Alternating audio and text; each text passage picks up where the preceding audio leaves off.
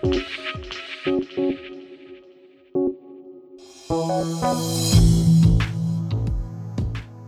Darren Monday. As a leader of your company, you must stay on top of your industry or risk obsolescence. This can be a daunting task. Get ready to solve your biggest challenges and learn how to capitalize on your biggest opportunities. Executives depend on external advisors to fill knowledge and experience gaps, to help them make a case for change, or to have an experienced mind challenge their thinking. Reciproco brings together a wide range of proven thought leaders from around the globe and makes them available to you. Get access to insights, advice, and the tools you need to succeed. Learn more at reciproco.co.uk. Welcome to the Strategic Risks Insight podcast brought to you by Reciproco Group. I'm Darren Monday. In these podcasts, I'll be speaking to a number of leaders from across the insurance ecosystem, exploring the impact of digital transformation on the Chief Risk Officer role and how will this influence the evolution of enterprise risk management in the insurance industry.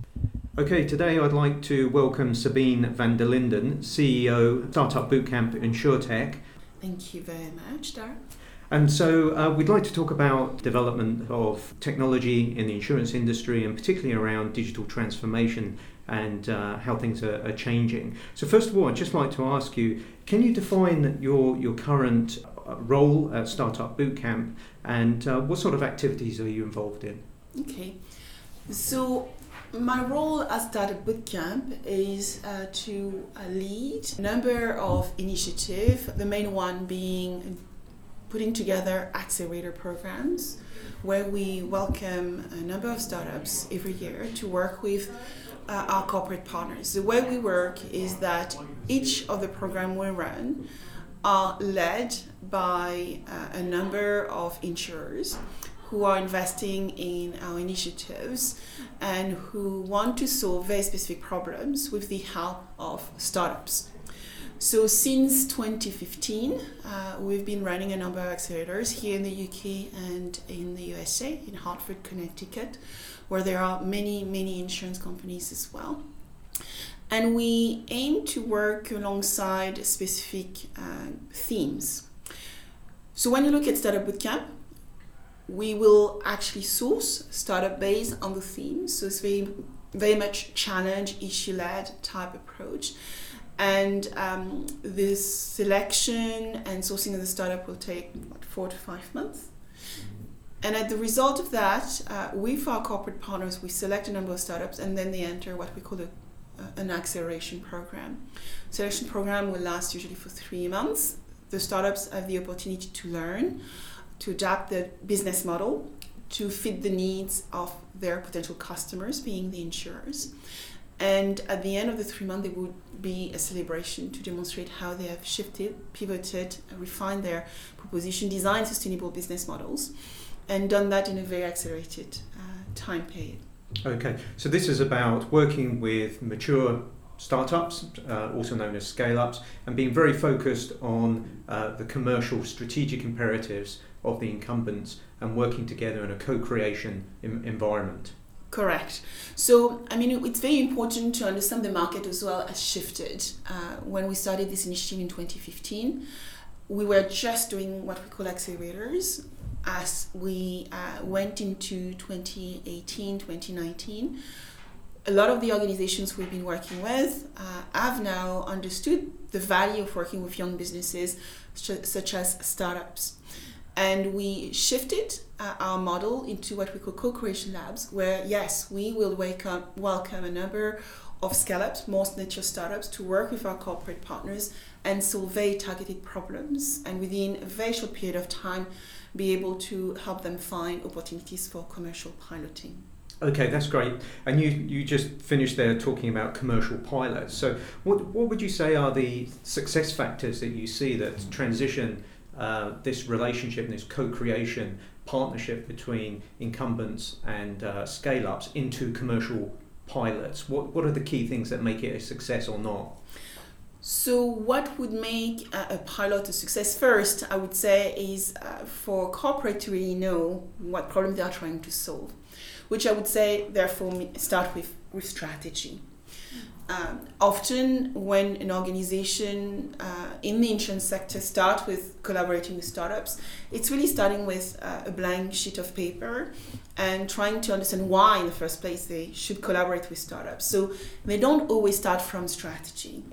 But after a few years, having learned around the benefits of involving young businesses to help them deliver and develop capabilities rather than building them from scratch, what you find is that one of the key criteria of success would be, knowing what needs to be done based on looking at strategy, looking at where the market is going.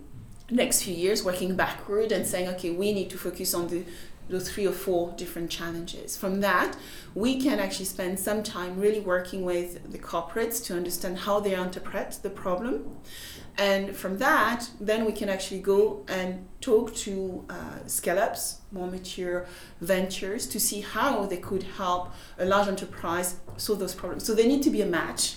They need to be an association between the problem and the solution, like you would have in any vendor solution relationship. But here what we are trying to do is look at emerging technologies, looking at the future of digital, transformational digitalization. And then from that, then we start looking at how we can actually make sure that the startup or the scale-up is fully aligned in delivering a product which is successful, which means the startups need to have a solution which is being implemented in other organizations, not with insurance companies. They need to have raised significant amount of money. That is always a requirement, so that to help with, not the reliability, but sustainability, that the startup is going to be there for a little bit of a while than just a short-term period. There would be criteria around, can we work with you? So the fitness of the founders and the whether we like each other, like any relationship. There would be also criteria around looking at the corporate environment and the constraints within the corporate environment around private security technology. Okay. And that's interesting. That it sounds like there's a number of things that need to come together and align in order for that commercial pilot to be successful. Not just the startup's fit for market and whether that's appropriate, but also from the incumbent's point of view as well, whether they have the capacity to innovate internally and align that with the external market and their own strategic imperatives. So can I just ask you, where does the current competitive advantage come from, either yours or startups, or even looking at it from an incumbent's point of view? Where do you see that the differentiators are perhaps in the marketplace? I think from looking at it from an incumbent, it has to be around clarity of defining how they want to compete in the future. When we talk about digital transformation and actually about innovation, we are actually talking about new products and services which are going to satisfy the needs of new customer segments and new markets. So the incumbent need to be clear on what that means for them, and whether they have the time, scale, the ability to know that it's going to take a while before they refine their proposition and actually enter new market or new segments. I like using that example. Uber was not actually created in a year. It took 6 years for Uber to become a unicorn, number 1 unicorn, and it will take any businesses a number of years for them to actually have a sizable market share of any new market they try to enter or segment. So I think from the incumbent viewpoint, it's clarity on that. But where we actually start helping them is speeding that process. And ability to understand the problem means we can actually drive quality. There's a lot of other proposition out there which would emulate some of the work we are doing. I think when you look at our team, probably over my team has probably over 100 years experience in insurance, whilst we are dealing with innovation and we are dealing with entrepreneurship. Really understanding the environment we are dealing with is important. It allows us to actually talk the same language and understand very quickly what we are trying to solve for. Then speed. Once we understand the problem, you know, we have access to thousands of databases where we can actually start looking at how we can solve for the problem with very specific capabilities which are InsurTech but maybe not InsurTechs. So being able to translate that accurately is going to be very, very important. So I think that's a balance between the two. When you look at the startup, I think the startups, for them to be successful is for them to be genuinely good listener. Because if we look at tech and tech startups wanting to enter insurance, they need to be clear that it's a hard industry, it's a relationship-based industry, it's a risk-averse industry, therefore it's going to take time. And it's an industry which requires people to really spend some time understanding the terminology. Okay, that's great. You touched on a number of interesting areas there around culture, around risk aversion, and about approach of the startups themselves, and also the time that it takes in order to be able to get traction in this particular industry, which, as we know and understand, has historically been more risk adverse. But you also touched on Uber as well, and I just wanted to talk a little bit about some of the business models that are beginning to gain traction, whether they be in insurance or in other sectors. And I know that a lot of incumbents will be looking outside of their industry boundaries at other developments. Where do you see this sort of going for the insurance industry? Is there any one particular business model that's beginning to gain more traction than others? So when you look at where the insurance market is going, I think we need to show some alignment where fintech has been and is going. So fintech has had their ups and downs, but one key thing which happened with banks is that their value chain got unbundled.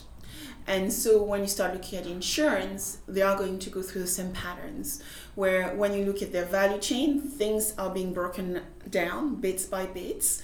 And then when you start aligning that back to where the customer segment of the future are going or who they are, mean that they have to re-bundle the things differently.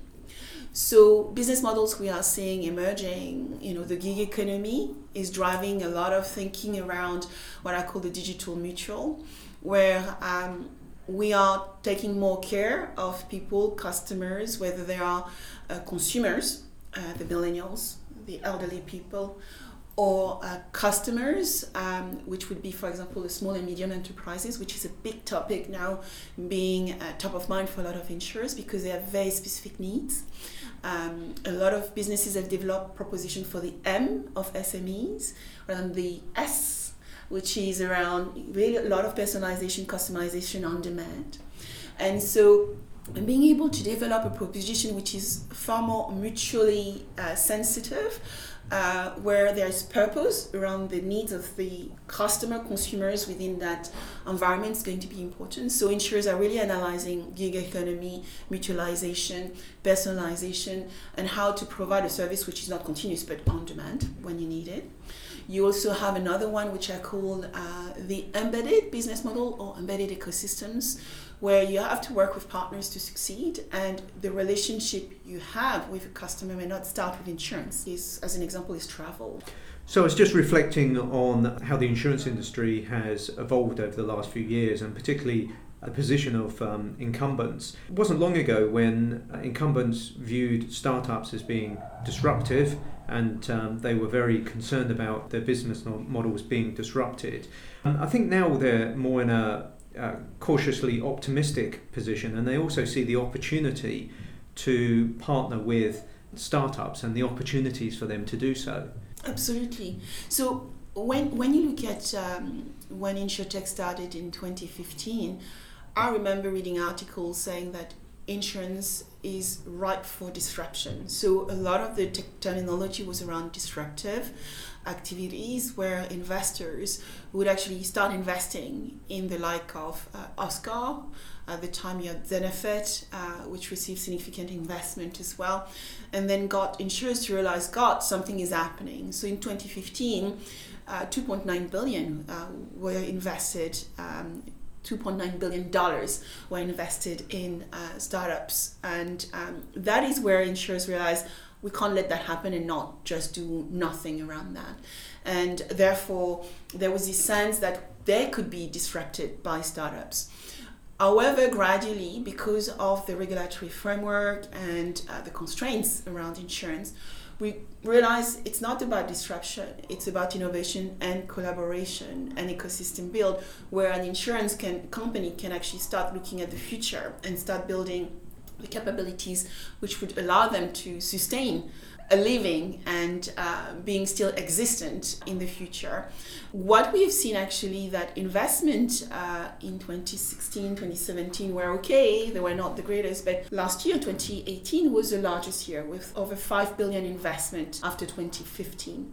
And a lot of this investment went into Series A startups, so not the youngest one, there's 70% of startups not receiving investment yet. But 1/3, 30% are above Series A and represent the bulk of that investment. So today, $20 billion have been put into InsurTech startups, the Oscar and the Uber and Airbnb of this world, called Lemonade or Trove. And others would be more around the enablers, those who can help large companies to readapt their business model to meet the need of the customers of the future. Okay, that's interesting. That's really quite a step change in investment, particularly in the insurance side.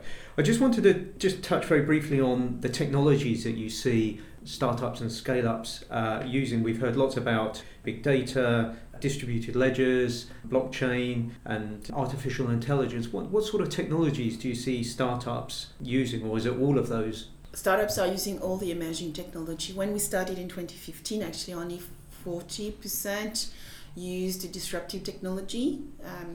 Most of them were using still old traditional technologies, and quickly, a lot of them learned to use AI, blockchain, machine learning, and so a lot of the solutions we are seeing all have a bit of the emerging components. For what reason? So when you start looking at reinventing the customer engagement, a lot of the new artificial intelligence, machine learning capability, cognitive intelligence allows automation of the process through RPA.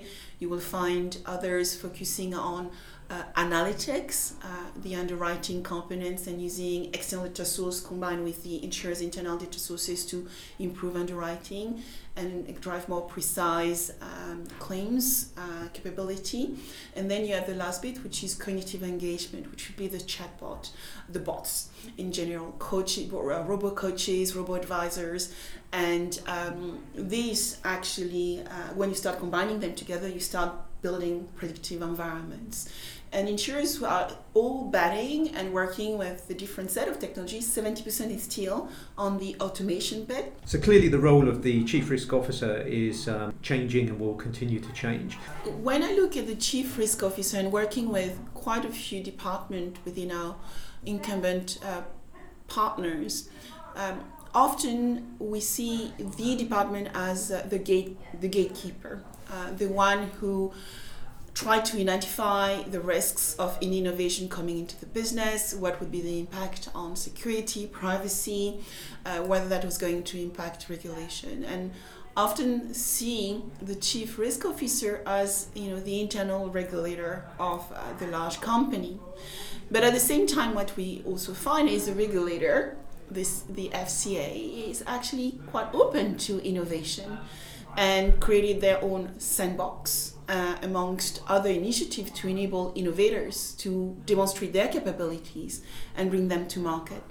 So I wonder whether there is an opportunity for the Chief Risk Officer to find a little bit of time within their very, very busy diary to see the value of innovation and what it can bring to their business to remain alive for the years to come. So I'd just like to spend a few minutes talking about technologies and how they can help Chief Risk Officers, and also particularly about the new and unforeseen and interdependent types of risk that we might foresee. So do you have some particular insights on that, Sabine? I do think that when we look at big data, for instance, if we can actually help the Chief Risk Officer get access to the right external data sources and combine that data with the internal data sources and produce really clever dashboards, they can actually get access to the minute in real time to the data, which allows them to make better decisions. And by doing that, maybe can they actually see the value of new technologies and how that can enable them to be more effective.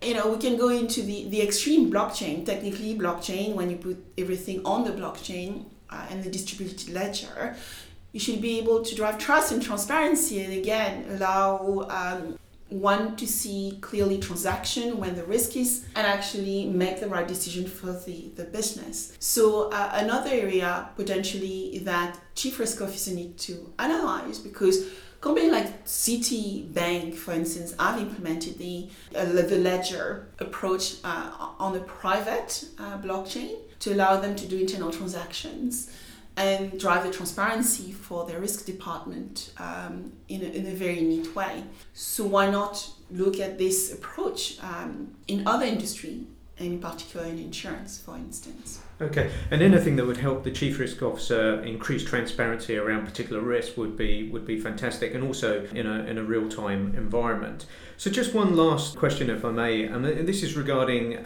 we've heard quite a lot in the press around algorithms automating and introducing inherent biases into product innovation, and whether that's going to become a problem for the industry, particularly for chief risk officers. Do you have any insights about being able to approach that and tackle that?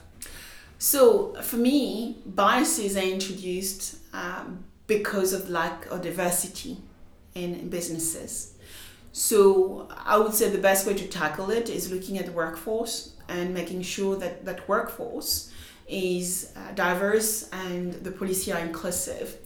I love one of the quotes from Brian Chesky from Airbnb, which when he built Airbnb at the really start, he said that there were 3 white men building Airbnb and therefore not satisfying the needs of the majority of the market, where you had the Hispano and the Black, the Chinese wanting to also use Airbnb but didn't find services which fitted them. Once they started becoming inclusive and selecting a very diverse group of people to work with them, they were able to design algorithm which actually met the needs of the majority of the population, and look, after 4 to 6 years, they also became a unicorn.